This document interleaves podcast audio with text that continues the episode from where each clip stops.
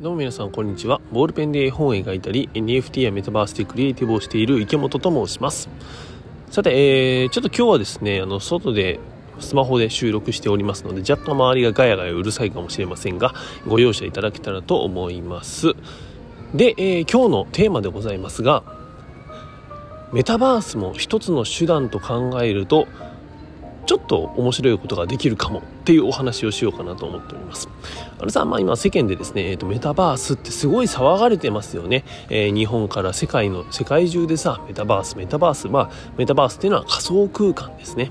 すごい注目されていると。でどういったところで注目されているかっていうと、まあ、あの教育面。例えばね教育面。うん、今までさその不登校の子だったりとかあとはコロナで外に出れなくなったうんと、まあ、世界になったわけじゃないですか。でさっき言った通りその不登校の子とかもいるわけですよね。そういった子もですね家から出ずにさ、まあ、変な話人と興味コミュニケーション取れるし教育を学ぶこともできるしっていうことで、まあ、メタバースっていうのが一つ注目されている。あとはですねもう本当にビジネスの方ですね。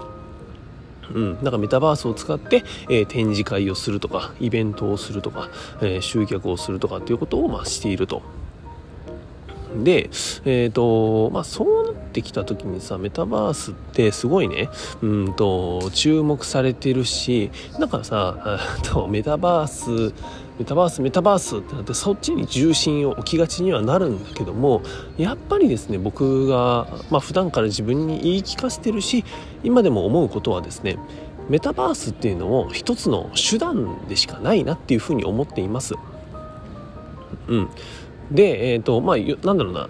すごい分かりやすい例で言うと僕はですね今、えーお化けのパッチっていうキャラクターを生み出したんですよ。2年ぐらい前にね、えー、こっそり愛知県の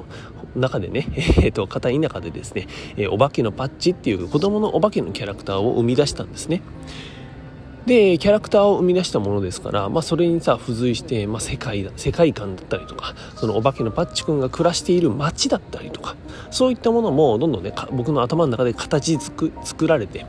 そしてそれをですねその世界を通して、えー、何かね自分の思い僕の思いだったりとか考えを伝えたいなということで、えー、娘にですね送る絵本を描かせていただきましたそれがですね絵本お化けのパッチっていうものになります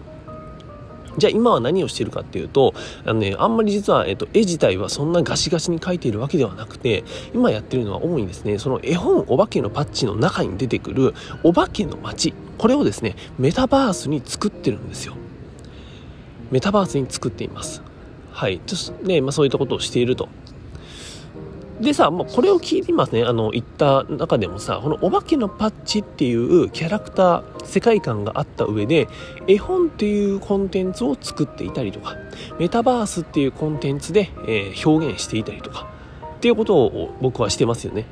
みたいな感じで、多分そのメタバースっていうのも、なんかその、メタバース、メタバース、もうメタバースだ、これからは、みたいなさ、なんか、ね、あの、メタバースって、えー、なんか会社の資料に入れとけば、とりあえず株上がるぞ、みたいな、なんかそんな時期もありましたけども、だからそういったことではなくて、メタバースも一つの手段として、えー、捉えた方がいいなと僕は思っています。まあ今言ったみたいに絵本でもいいし、メタバースでもいいし、まあもしかすると、メタバースじゃないかもしれない。皆さんがね、何か表現したいとか、うんと、やりたいことに対して、正解がメタバースじゃないかもしれない。うん、やっぱりそのメタバースで何かをしようと思ったらさあの当たり前ですけども時間とお金とねコストがかかるわけですよ。でそこを割いてやる価値が本当にあるのかっていうのは当たり前だけどさ考えなくちゃいけない。うん、吟味しなくちゃいけない。で僕は必要だなと思ったし、えー、僕がやりたいと思ったから、まあ、メタバースのね、えー、本の世界を作ってるんだけども、まあ、そういったことだと思っています。でそうやって考えた時にじゃあメタバースっていうのをさもっとなんかそのド派手にというよりかは細かく使ったらどうなんだみたいなことをですね僕は思いまして例えばねちょっと僕がさあのまた後でやってみようかなと思うのはさメタバースの空間の中に、えっ、ー、と、真緑の、多分これやってる人はいると思うんだけど、あの、真緑の空間を作ると。で、その中でキャラクターを動かす。でその様子をですね動画で収録します。でそうするとさその緑色の空間をキャラクターが動き回ってる映像がさ動画として、えーと、残りますよね。でその動画をですね動画の編集ソフトに入れて、えーと、なんかよくあるさあのグリーンバックって言われるの皆さん分かりますか？あの要するにですね、と、そのグリーンの背景を、えーと、透かすっていうの透明にする。で、えー、そのグリーンバックの中にいる人だったりとかキャラクターとかだけを浮かび上表せて、えーとまあ、別の映像とかにかぶせて使うみたいななんかさあのほら、えーとね、例えばなんだろうなあの CG なんていうのうんとねなんていうのかなあのお天気とかだとあるよね、うん、あの番テレビ番組でさお天気の、うん、と映像がこうやって流れてるんだけどその中に、えーと、お天気お姉さんがこうやってこう登場して指さしてるみたいなであれって別にそのお天気のそういった大きいモニターの前にお天気お姉さんが立ってるわけじゃなくて、えっと、合成してるんですよ合成。っていうことをなんかそのメタバースの中でさできるんじゃねと思って。メタバースに要するにグリーンバックで、えーとまあ、ワールドを作ります。動画撮ります。で編集ソフトでグリーンバックを、えーと、透明にして後から別の映像に合成するみたいなさ。っていうことがなんかできたらできるんじゃないかなってふと思って、まあ、あの今日の夜にでもやってみようかなと思ったりしてます。あとはですね、うんと、そのメタバースの空間の中に、うんと、なんだろうな、収録スタジオっていうかセットを作っちゃう。まあ、これもねあのテレビの話になっちゃうんだけども、まあ、とというのもね僕自身がその普段番組制作とかさ映像の制作をしてるから結構そういったことをね思っちゃうんだけどその例えばね、うんとテレビ番組とかドラマとかでさセットを1つ組みますってなったらさリアルで作ろうと思ったらあれ1つに数百万とかかかるわけですよ。じゃあそんなねポンと作れるかっていうと僕はそんな大金を持ってないし、えーと、そんな、えー、置ける置いとけるねセットを置いとける場所も確保してないのでそれは難しいなとじゃあどうしたらいいのかと考えた時にじゃあメタバースじゃないかっていうメタバースにそういったセットとかさあの背景となるものを作ってその中で、えーと何か映像を収録したりインタビューを収録したりとかっていうことがなんかできちゃうよねっていうふうに思いました。うん、でこれって、えっとまあ、どうなんだろうとは思うし、まあ、すでにやってる人もいると思うんだけどもなんかでもさこういった発想ってさ結局うんとメタバースっていうものとかもっと言うと映像もそうだよね。一つの手段として捉えているから思いつく、えっとまあ、とりあえずここにはたどり着けるんだろうなと思っています。だってさもう映像で成り上がろうと思ってる人はさもう映像をビジネスにするじゃん。映像を、えーとガシガシ作ってそれでお金を稼ぐ。だけど要するに映像っていうのは一つ何か表現とか、えー、自分の思いとかを伝えるための一個のコンテンツって思っておけばそういった映像の使い方もできるしメタバースも一個のコンテンツとして、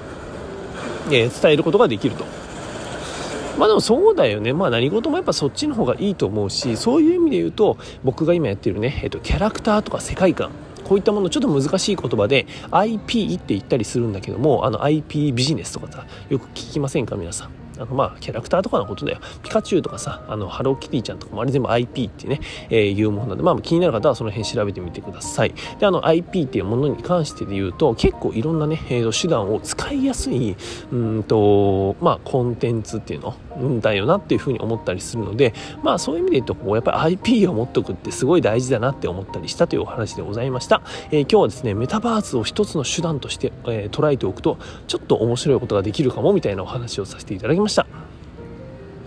はい、というわけで本題は以上でございます。えー、最後にお知らせ2つさせてください。まずですね、1つ、2月23日も来週ですね、1週間後でございます。あの、天皇誕生日ですね、祝日かな。はい。この日にですね、えっ、と、名古屋笹島エリアの名古屋グローバルゲートっていう場所でですね、えー、ちょっとですね、僕の絵本お化けのパッチの原画展をさせていただく予定となっております。で、えー、さらにですね、その日の午後2時から、大体まあ1時間1時間半ぐらいですね。あの僕がですねちょっとその一人インタビュアーさんみたいな方をお呼びしてその方にいろいろと根掘り葉掘り聞いてもらおうかなと。でその様子を動画で収録しようかなと。で、えーと、そのですね様子を、まあ、お客さんを入れてですね実際にうんとなんだろう、まあ僕が話しているところお客さんに聞いてもらいながらっていうのをやってみようかななんて思ったりしております。ご興味ある方はですね、あのぜひご連絡くださいの。お客さんとしてぜひ聞いていただけたらと思っております。